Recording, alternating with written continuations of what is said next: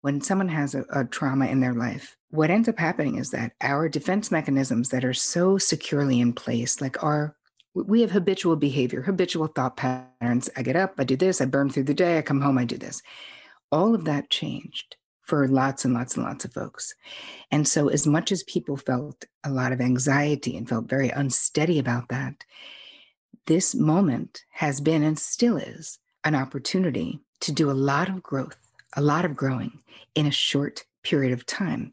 So, anything dramatic or traumatic, therapeutically speaking, it's like it opens the window to transformation. You just got to like stick your arm or your foot through and then throw your body through and decide you're going to do something different. You're going to learn something different. You're going to, instead of just being afraid, you're going to uncover why it's so hard. You're listening to Make Some Noise podcast with Andrea Owen, episode number 385 with guest Terry Cole.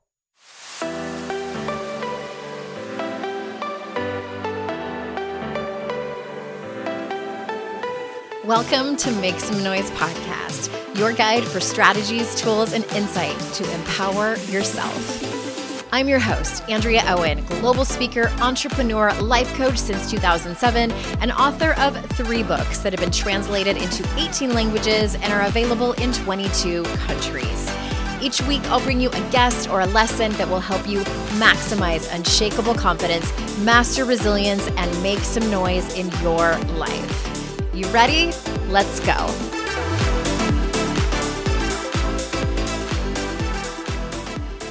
Everyone, welcome to another episode of the podcast. I'm so glad that you're here. Does everyone love the new intro music? I hope you do because I am mildly obsessed. I love it so much. I can't not wiggle my butt around in my chair when I hear it. So, again, that's why I knew it was perfect intro music for this show.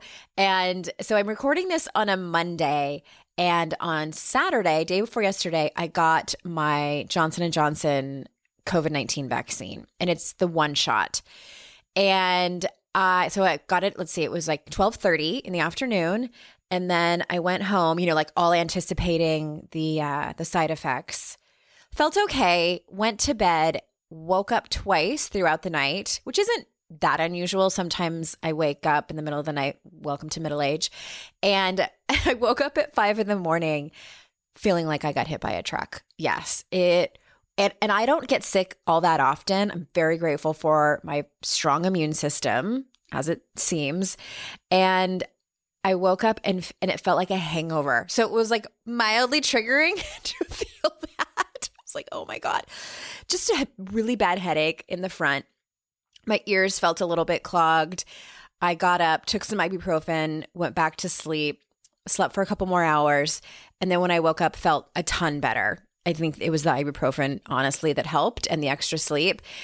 And throughout that day, I felt a little bit run down, kind of like I'd been fighting something off um, yesterday. And then that was it. I woke up this morning and, and feel almost 100%, probably like 97.3% myself.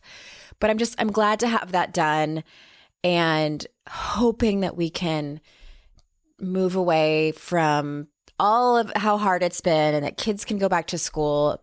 People can go back to work if you want to. I know a lot of you are going to continue to work from home and just get on with our lives. Also, just a quick reminder if you're not following me on Instagram, I'm at Hey Andrea Owen over there. You know what is one of my favorite things? A couple of my favorite things on Instagram. When you tag me on Insta, on the gram, I think that's what we're calling it these days, when you're listening to the podcast. I am going to start to always repost those. And sometimes I would miss them and then I was gone for eight months. So from now here on out, if you take a screenshot of listening to the show, tag me and or tag me while you're reading one of my books. I will always give you a shout out. I appreciate you sharing so much. All right let's talk about our guest today. Terry Cole has been on at least twice before. She is such an incredible expert around many topics, mainly codependence and boundaries. So if you're like many of us, you might struggle with some codependence. And when we struggle with codependence, we have poor boundaries. And so these two topics go hand in hand. If you haven't listened to the two additional shows that she's been on, I'm going to drop those in the show notes because, especially the one around codependence, so incredibly insightful and helpful. But today she's here to talk about boundaries and her new book. So, for those of you that are new to Terry, let me tell you a little bit about her. Terry Cole is a licensed psychotherapist and global leading expert in female empowerment. For two decades, Terry has worked with some of the world's most well known personalities, from international pop stars to Fortune 500 CEOs. Terry has a gift for making complex psychological concepts accessible and then actionable so that clients and students achieve sustainable change. She empowers over 250,000 people weekly through her blog, social media platforms, signature courses, Real Love Revolution, and Boundary Bootcamp, and her popular podcast, The Terry Cole Show. And now through her new book, Boundary Boss, the essential guide to talk true, be seen, and finally live free. So without further ado, here is Terry. Terry Cole, welcome back to the show. Thank you so much for having me. I have a very short list of people's voices whom I think are the best ever. One of them is George Michael. The other one is my mother and Terry Cole. I love that. Thank you. Your voice is just so soothing and wise and and matches who you are as a person and so I'm excited to have you back on the show. I think this is the third, might possibly be fourth time. It's extra special to have you on because we're talking about your book about boundaries and I, I know that you've you've talked you've come on in the past and talked about codependence, you've talked about recovery, you've talked about love and relationships. So why did you decide to write a book on boundaries? Well, you know, what do they say? You know, you you teach what you most need to learn. Oh, okay. That's true. and what I found being, you know, I've been a psychotherapist for the past almost 25 years. And I started seeing all of these, um, it was like patterns in pain of my clients. And as I continued on, once I became more seasoned as a therapist, I was like, wow, uh, all of these things go back to an inability to set limits, having no language, like not not knowing the the language of boundaries, not being able to, as the subtitle of the book says, talk true, like just tell the truth about how you feel. And so I took copious notes over m- many years, and I just started becoming fascinated because of my own journey too. Right? I I was my clients. I am mm-hmm. my readers. You know, where I was a boundary disaster. And part of you know what I share in the book is how I went from being a boundary disaster to a boundary master, and then thought, wow, if other people just had this this methodology that I've created with my therapy clients, this step by step process to understand why you relate the way you do in your relationships when it comes to boundaries and how to change what isn't working. That would be something really valuable. And so that's how I chose this topic. Well, it's it's so essential and I I noticed that too. So I didn't know early on, you know, when I started my life coaching practice and started writing books how important and universal boundary struggles are. But what I came to notice, especially after I wrote my second book, was that if someone struggles with and especially you know my my audience is largely women if they mm-hmm. struggle with perfectionism people pleasing any kind of addiction codependence um, numbing out like you you at the root of it you have a boundary problem Yep. And no one really teaches it. Like, I don't even think I knew what that word was until I was in my 20s. Oh, n- nobody does though, because we're, we're, we're putting out the fires that our dysfunctional boundary behavior creates. And we're focusing on like that fire, that thing, what that person said, not realizing that if we can get proactive with our boundaries and our precise communication, we wouldn't have all those fires you made me think of something that I, w- I, I want to ask you because I hear this all the time, and I'm sure you do too. I hear people say, Well, I just don't like conflict. I have my opinion about that. I want to know what you think when when you hear a woman saying that. If someone says, I don't like conflict, I want to be like, Hi, welcome to being a human being on planet right. Earth. And being I don't and want being to know anyone who likes conflict. yes, like we're we're not WWE like wrestlers, you know? Most most people don't love it. So if you say I don't like conflict, what I would really say is, why do you think that learning this the art of drawing boundaries with ease and grace equals conflict? That's the question to ask yourself. Yeah, start there. I love that. because it's a limiting belief, right? That brings us to, you know, all of us have this paradigm in the unconscious mind, very unique, right? Yours is unique to you, mine is unique to me. I call this your boundary blueprint. And it's basically what we learned in the family we grew up in, the culture, the country, um, the people we hang around with, all of it about boundaries.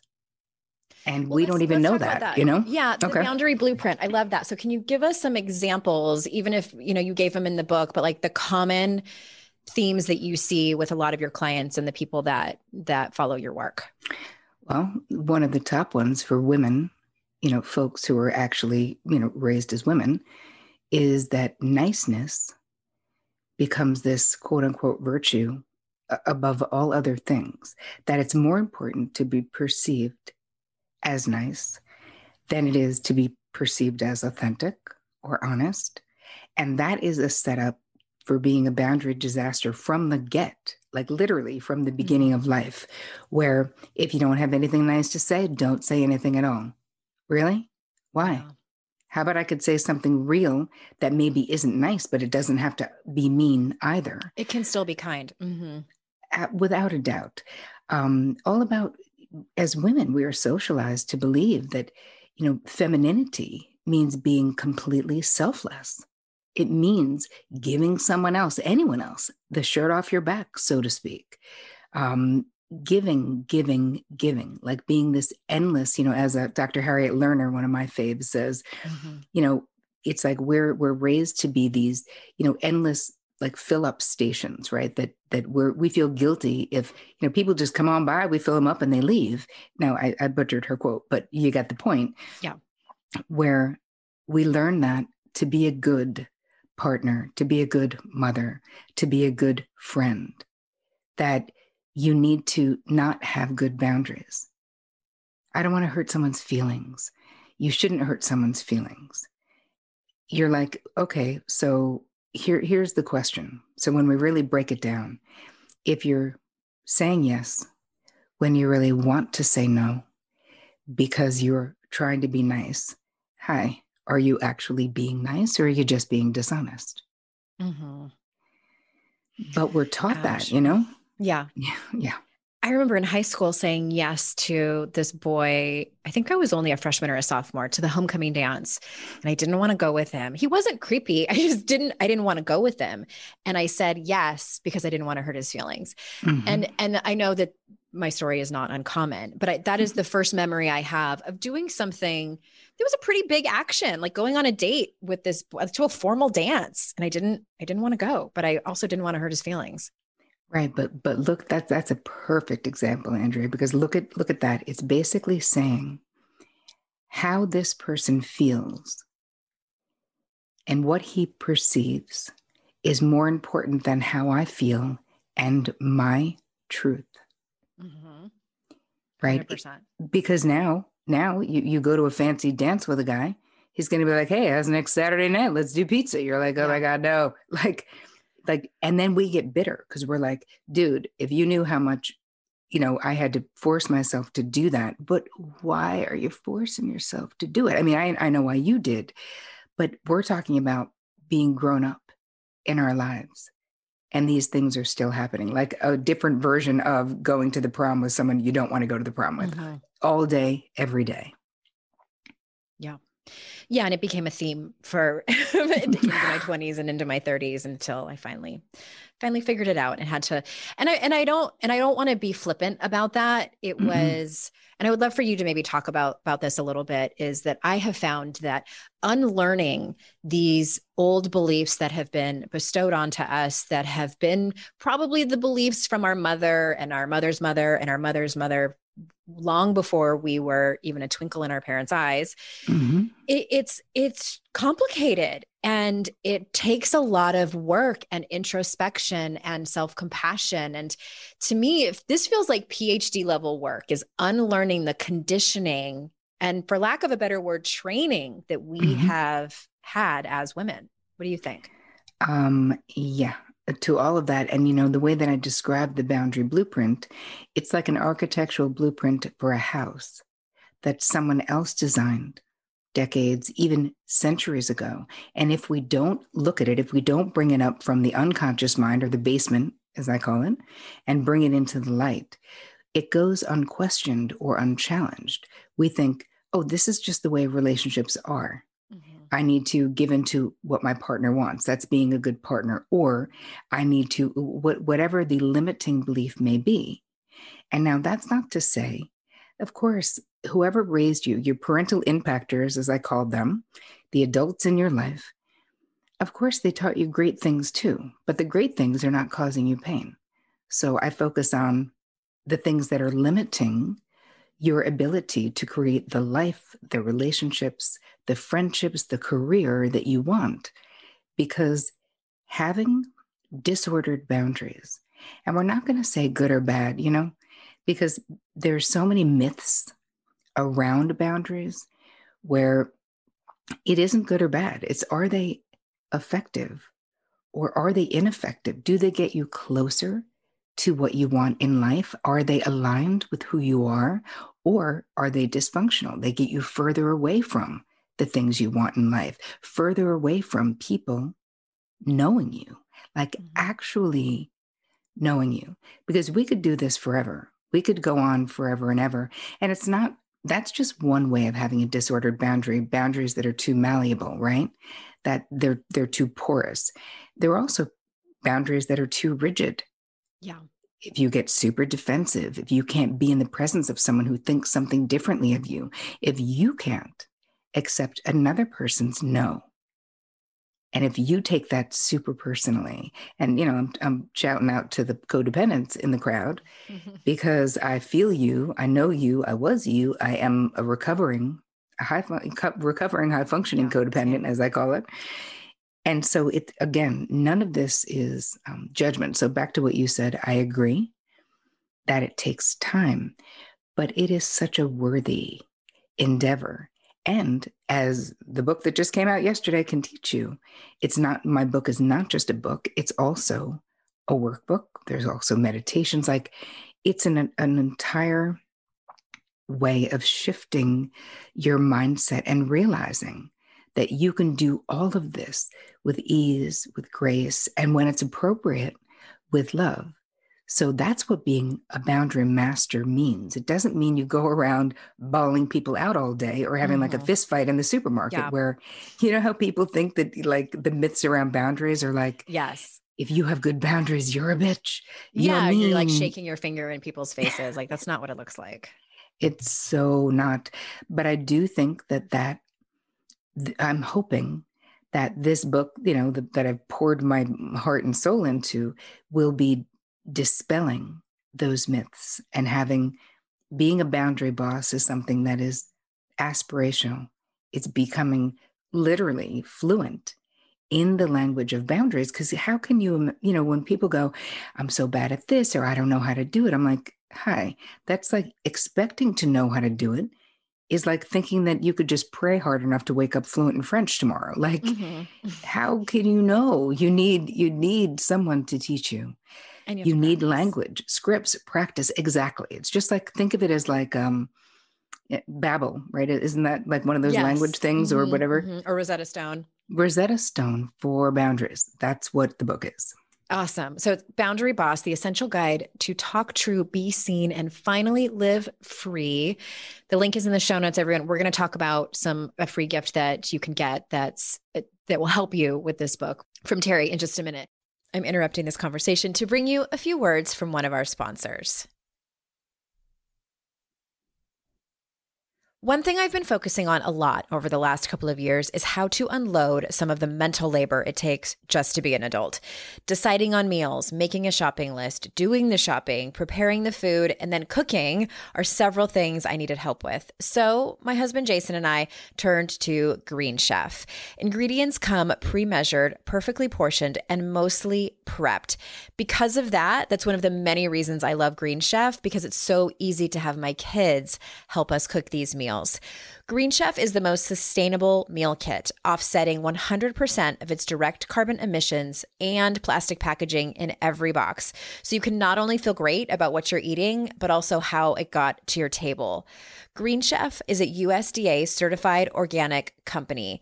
Includes recipes that are paleo, keto, and plant powered diets. They are the number one meal kit for eating well. Go to greenchef.com slash 90kickass and use code 90kickass to get $90 off, including free shipping. That's greenchef.com slash 90kickass and use code 90kickass to get $90 off and free shipping. And thank you for supporting our sponsors because that in turn supports this show.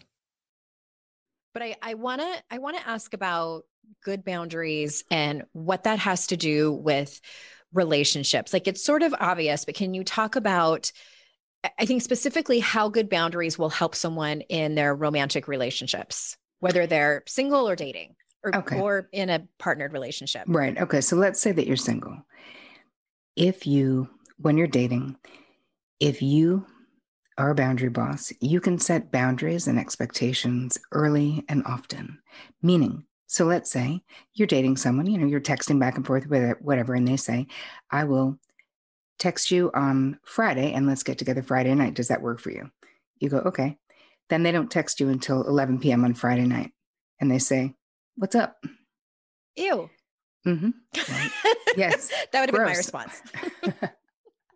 you imagine if you just wrote back, gross. Ew. Anyway. Ew, period. Yeah. That's it. But but what do you do? You know, a lot of times if we don't like quote unquote confrontation, we're like um, nothing, but but we're short. We'll, we'll, tell them, you know, how we feel with with um, indirect communication, passive, or we don't respond at all. Exactly, mm-hmm. right? Maybe we don't respond, or we say, "Oh, when I didn't hear from you today about the plans you said we'd have tonight. I just thought you had a flaky moment. I hope you had a great day. I'm reading a great book about to hit the sack or whatever, right? You you can call the person out without being demanding. Mm-hmm. Expecting someone to keep their word is not unreasonable. It doesn't make you difficult, but colluding with the lowest part of that other person is literally you like you know closing the door and and locking it in in the prison of like a bad relationship.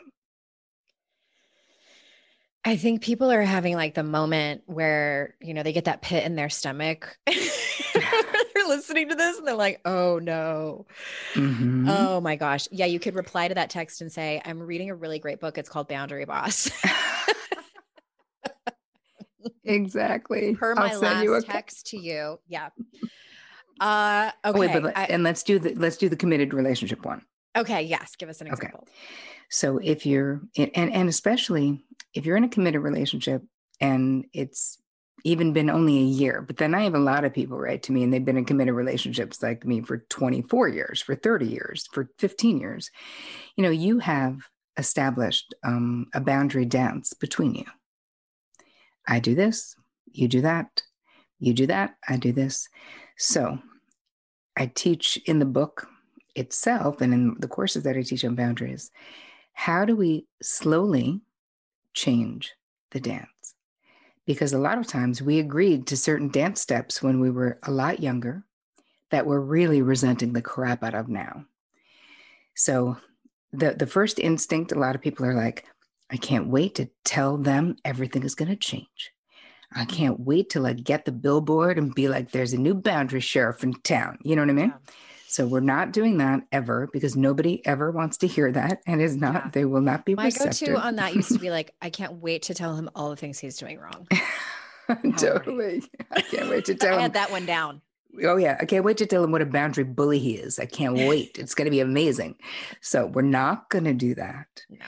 But you can slowly but surely. First, I have you do an inventory of like what about the boundary dance you're doing right now? What behaviors in all of your relationships, not just your romantic one, mm-hmm. because clearly we have boundaries or dysfunctional or healthy boundaries with every person we have a relationship with. Yep. So you start by doing an inventory and going, oh, I really don't like that every time my person is always late. Um, I'm home making dinner, or you know, that sounds like uh, gender normative, but you know what I'm saying, mm-hmm. whatever. Or, or I've, I've done whatever the thing is, and they're supposed to be here and they're 20 minutes late all the time and they never call me although i've repeatedly asked them to just send me a text that they're going to be late mm-hmm. so there is a proactive way of having the conversation instead of i mean who the hell wants to have the same fight for 55 decades like you can yeah and with no intervention you probably will but you don't have to so you can say hey, we've had this conversation before. I'd like to make a simple request that if you're going to be uh, late tonight, that you just text me and let me know. And if you're more than 10 minutes late and you don't, this is with a repeat offender, like someone who you've already asked them to do it 44 times and they haven't, mm-hmm. um, I'm going to eat without you and put your stuff back in the fridge because I don't want to spend another night fighting with you about this or being resentful. Like I put in the effort and I would like, or whatever. So, so you can that that's like adding a consequence. And now you don't do that the first time you you set a boundary. So let's say you never said anything to the person. Right. And you go, "Hey, I'd like to make a simple request that if you're going to be more than 10 minutes late, you text me. And then I'll know when when we're going to eat or whatever." The first time they don't do that, you can say, "Hey, th- 3 days ago I asked you and you agreed because part of it is you want to get the person to enroll and kind of agree can we agree to that? Will you agree to that? They say mm-hmm. yes yes i'll do it.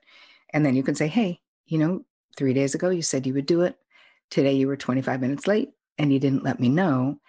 Oh why are you being so difficult? It's whatever. And say okay i'm, I'm going to tell you though i'm i will you know I, I really need you to keep your word and it bums me out because now we spend the rest of the night and i'm annoyed like i don't feel like hanging out with you i feel unimportant to you. I feel unappreciated. I feel resentful. Exactly. And then we pick a, a moment, if the person continues doing it, where you have to set a consequence. And it may not seem like a big deal, but when you change the dance, even if it's just, and that might be a silly example, but saying, I'm going to eat without you, and you actually do it, even if the person acts kind of pissy or offended in the beginning, what you've actually said is, I'm a person who keeps my word. And I really do not, I'm not doing this dance with you anymore. I don't want to fight about the mm-hmm. same crap. And that is a better way, and sometimes than drawing a boundary, than having the same conversation with someone who is not respecting that. Because if you haven't enforced your boundaries, they kind of already know you're not going to. Does that make sense? Exactly. yes. so now you're saying that that's how you tell them there's a new boundary sheriff in town mm-hmm. is that you gently and you don't have to be super aggro about it. It is totally unnecessary. Yeah. Because taking that action is a very powerful beginning of changing things. Speaking up more, prioritizing your own preference. Maybe you're someone in a relationship who's like, I'm easy. You know me, no fuss, no muss. That's, you know what I mean? Mm-hmm. Like, where a lot of us that used to be a badge of honor, or maybe that is a badge of honor. And hey, man, maybe you are easy. But I can tell you, from being in the trenches with my therapy clients for 25 years, nobody is that easy. Mm. That is a way of avoiding, like, like there's no possible way you have no preferences ever. Mm-hmm. And so I'm not saying make up a preference about something you don't have one about. I am saying know your own preferences. I do a huge inventory in the book, which is like the okay and not okay list, where every area of your life you start looking at and being like, does this work for me? The way we're communicating, the amount we're communicating, you look at your finances, you look at everything because that it's your life. And so much of the time we become habituated in like settling in areas where we don't need to. Mm-hmm. Mm, settling, right? Eh, yeah, settling or worse, having someone take advantage of our quote unquote niceness, taking they're basically taking advantage of our poor boundaries. Yeah. But here's the thing. We listen, I promise you that the cracked boundary pot finds the cracked boundary lid, just like in relationships, where, you know, Harville Hendrix will talk about that, you know, we we attract people who mirror mm-hmm. our childhood wounds. Mm-hmm. And from an op- optimistic point of view, that is so that we can hopefully work them out. Right. And then from a therapeutic point of view of being in the trenches, I can say a lot of times we just are repeating the painful crap we saw and experienced as opposed to working it out. Mm-hmm. That is that that is a great book that has helped me in my my marriage. I want to put that link in the show notes. There's two versions. There's Getting the Love You Want, which is for couples, and then what is it? Finding the Love You Need. Is that the one that he wrote for singles? No, it's it's um finding the love you want, and I think it's then then there's keeping the love you find. Okay, thank you. Right, we'll for, we'll work it out. It'll be yes. in the show notes for for anybody who's kind of interested in that um, theory that Harville Hendrix came up with. It's fascinating. I love everything you said, and uh, one of the things that's been helpful that I just want to sort of tag on to the lessons you just gave us is what I have found helpful in my marriage is the way that I might come from when I'm making a request that is an uncomfortable conversation is I am very honest and say, if I don't say anything, and it's exactly what you were saying. If I don't say anything to you about this, I'll become resentful and be passive aggressive and then be possibly mean and nasty to you about mm. things that don't matter. But the real issue is this other thing over here. And mm-hmm. I love you too much and I love us too much to do that. Yep. Yeah, I think it has a different feel to it than it, here's it what you're doing wrong and I need you to change it. So I'm happy. Yeah, yes. And also the the whole sentence starter thing, right? Like figuring out how how to best approach your person. And I'm not talking about managing, right? In the way that like or before manipulating. I, yes, both. Mm-hmm. You know, I mean, I learned, you know, from my mother, you know, men were people to be managed. That's it, you know. And that's not what we're talking about, but we're talking mm-hmm. about what you just shared is a way to be successful and to own your part of it, right? Because yeah. you are 50% of your marriage and mm-hmm. your spouse is 50% of your marriage. And no matter who's doing what, that's literally all it can ever be. You're 50, you have your side of the street. The other person is 50, they have their side of the street. And so, so much of learning to have good boundaries, especially if you have a tendency to go towards codependency, is knowing what is your side of the street. Yeah. Yes, yes, yes, yes. So I have one more question for you. But before that, let's tell everyone about the free gift that they are getting um, from you. So do you want me to tell them or you to tell them? I'm very oh, no. excited about this. uh, well, I'll, I'll, tell them where to get it. Okay. So boundaryboss.me forward slash kick ass. mm-hmm. And you're going to get five kick ass boundary strategies plus scripts. Because the words, so much of the time, it's the words. And again, these are scripts that you will then make your own. But sometimes, you know, like when you're writing something, you're like, oh, I just need a, I just need that root, that beginning statement. I just need, mm-hmm. how do I open this up? How do I approach it? And so there, there are definitely full scripts, but that you can make your own. Because, and the thing with the scripts though, is that as you go down this path, if people are actually becoming boundary bosses and do the whole thing, is you realize that having the the words is so important but getting all of that stuff, your your boundary blueprint, that stuff in the unconscious mind, the basement of your mind, is also incredibly important because you are the way you are for some really good reasons, which doesn't mean you can't change it. But like nothing's wrong with you. You know what I mean? Right. I'm glad right. you said that.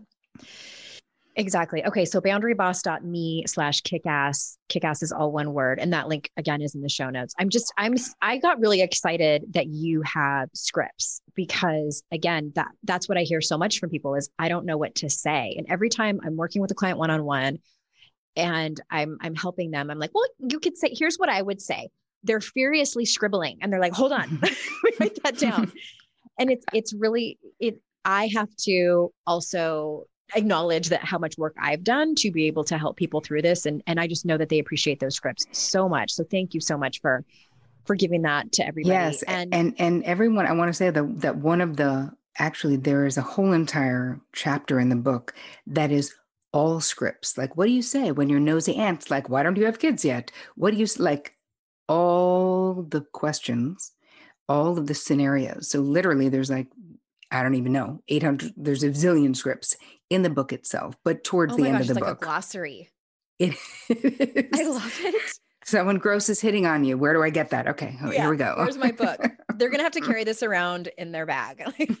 Indeed. in their car. okay. I wanna I wanna talk about 2020 and how difficult it was for so many people. And I think what happened in terms of boundaries is obviously people were home, starting to work from home, having to change things with their coworkers. Uh, you know, the political, racial, and civil unrest that was happening, you know, the divisiveness. And I feel like boundaries got tested a lot. Not that they weren't mm-hmm. before, but how can we use this time to recalibrate and and hopefully 2021 will be a better year for mm-hmm. boundaries well part of it is the way that i look at the pandemic up and even till now you know i mean is that the change in our lifestyles nobody was immune right most of us were sheltering in place and in a mm-hmm. way spending a lot a lot of time with folks that we love but that we were spending maybe three hours a day with before and now you're spending all the time. What it really did is like it shone a spotlight on the boundary dysfunction in so many relationships. And then bring that to the you know the public facing view. So you have that which is in your own home and in your own relationships, in your own family. Then the public facing view is are you, everyone had different, you know, some people were like, I don't believe in science and I'm not going to wear a mask. And if you wear a mask, it's a political statement or whatever. You had to decide, well, if grandpa refuses to wear a mask, I actually was interviewed by the Boston Globe during during that time around what do you do? My father mm-hmm. is, you know, uh, who wants to see my kids and won't wear a mask. I'm like, um, but he will or don't let him see your kids. Like, right. how about it's they lived somewhere warm? I was like, how about they come to the backyard? Mm-hmm. And if your dad does not have a mask on and you can give him the choice, he's not even coming on the deck and he can talk to the kids from the backyard. And that's that. Like, you as a parent, have have a job you know and she, the, this woman actually followed up with me and she was able to do it and even though the father was kind of a little pissy about it but she felt really good about herself because she was protecting what she believed and wanting to keep her kids safe and really wanting to keep her dad safe as well because right. she didn't know if her kids were carriers with no symptoms like we don't know mm-hmm. and this mm-hmm. was relatively early on in the pandemic where really nobody knew so i think that we were put into situations where that was a woman who would never have drawn a boundary or asserted herself or spoke truthfully in that way if it meant going up against her father. It was a very patriarchal family system.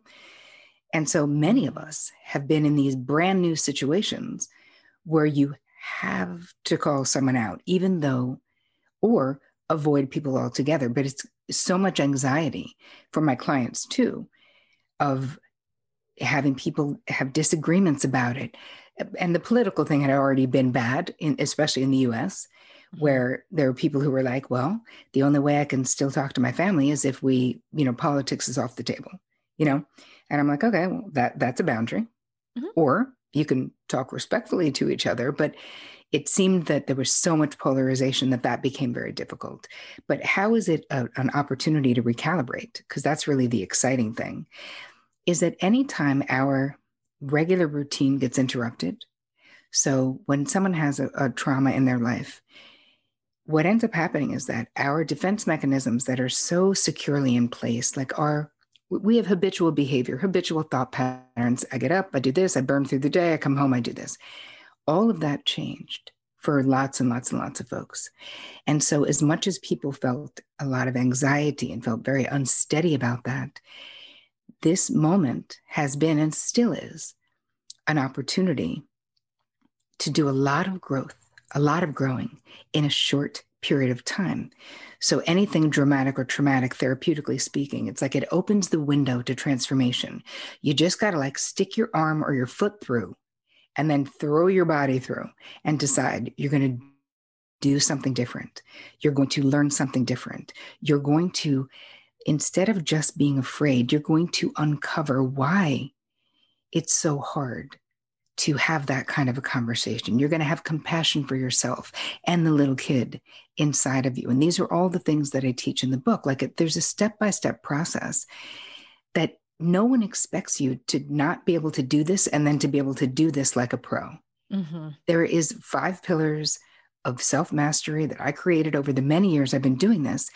And it's baby steps, one step at a time, because it's that consistency that actually creates sustainable change, which is what transformation is. You know, Andrew, because it's right. like we can change. You could be a vegan, then you're not a vegan, right? That's just regular change. Transformation is the change that the foundation, something has changed so much that you would never be able to go back to that small box you used to live in. Yes. Can I I I lied. I have one more question. sure, of course. well, I want to share a story, um, a personal story, and I'm gonna have to be very vague about the people involved. And then I, I would love for you to give your advice about what to do when this happens. And I know that you talked about this in the book, but and I've seen this with clients as well. And it happened to me for the first time, really in my face. So I had set a boundary with someone. And then this person was going through a really hard time. And I reached out to this person. This person expressed that they were hurt basically by the boundary that I had set. Mm-hmm. And I made suggestions about, you know, like maybe we should have a conversation with a therapist. And this person got really angry mm-hmm. and started to be really hurtful, like saying mean things, hurting my mm-hmm. feelings on purpose. Mm-hmm. And this was our old pattern. And I refused to um, do that dance anymore. And for a moment, I thought, am I the asshole? Like, did I set a boundary and shouldn't have done it? Like, I found myself going to that place of, mm-hmm. Oh, this person is hurt. And maybe, maybe I'm a jerk. Maybe I'm holier than thou and think I'm too big for my britches. And, mm-hmm. and luckily I have, you know, friend like you and, and who mm-hmm. can, who I can say, am I the asshole? And they can sort of mm-hmm. talk me off the ledge. And also, if I was the asshole, they would tell me. But here's what I found is that this person that I set a boundary with didn't like my boundary. They liked me better. And in so many words, this person told me that they liked me better before. They liked me better 15 years ago.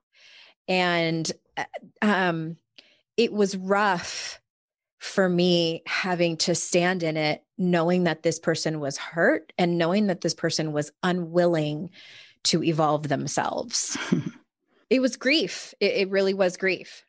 So, what's the question? Oh, I'm asking for a friend. Um, I think just for someone listening who might be hesitant, because I like to be really transparent with people, and I'm like, here's here's what might happen. Like it's not yeah. all unicorns and rainbows over there. Oh yes, it, it, can be hard. And I and I'm thinking of family members when you were talking about the political divide that's mm-hmm. happening in a lot of families, and I also see this in parents and their adult children, mm-hmm. and also adult children with their parents mm-hmm. that this can get complicated and so i guess the question is what is a step people can take to stand in their boundary when someone is extremely unhappy with it? Okay that's that's a great question. So in the book i talk about the desire to undo the boundary. When you first start drawing boundaries it's called boundary reversal where every part of your every fiber of your body wants to call them back and be like nah you know what? I was just kidding. I don't mean it. It's mm-hmm. okay. You could keep doing whatever you were doing. It's fine um because and we do do that. Like the, sometimes the person will be like oh okay well i'll change that. Well it's fine. No it's, it's fine. Listen whatever. So we don't let them correct the behavior and we desperately we want to be seen when we say the thing when we draw the boundary but then we want to be loved and accepted and we don't want to be rejected or have anyone be mad at us.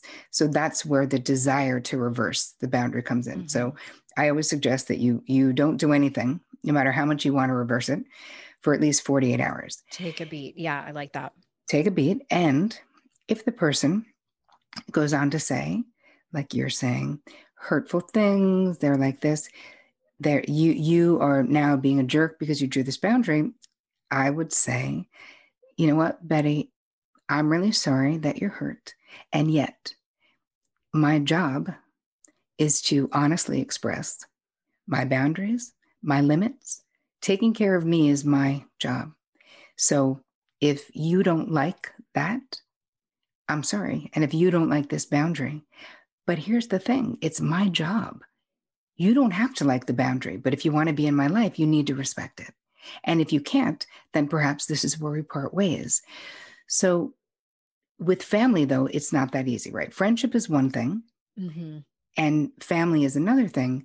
But you, and with family, you can stay lovingly attached. I have had people like pitching a hissy fit over a boundary, saying, you know, you used to be so much this and that and whatever. Yeah. I'm I'm sorry that that you feel that way. And I still am not doing those for I'm still not lending you money. Mm-hmm well, I don't, I don't understand why you have the money. You don't, whatever. I'm like, no, it's just my policy now. I'm not mixing my relationships. I'm not doing that anymore, which actually I told you the last time that you borrowed money from me and PS didn't pay it back. So the reason why I don't is because I actually love you mm-hmm. and I want to continue to have a relationship with you. And that getting involved financially in this way nah, that's so bad for the relationship because I resented you for so long after that first time. And I love you and I don't want to. So I'm sorry you're disappointed. I can see that you are. And I love you. But on this one, we're going to have to just agree to disagree or whatever.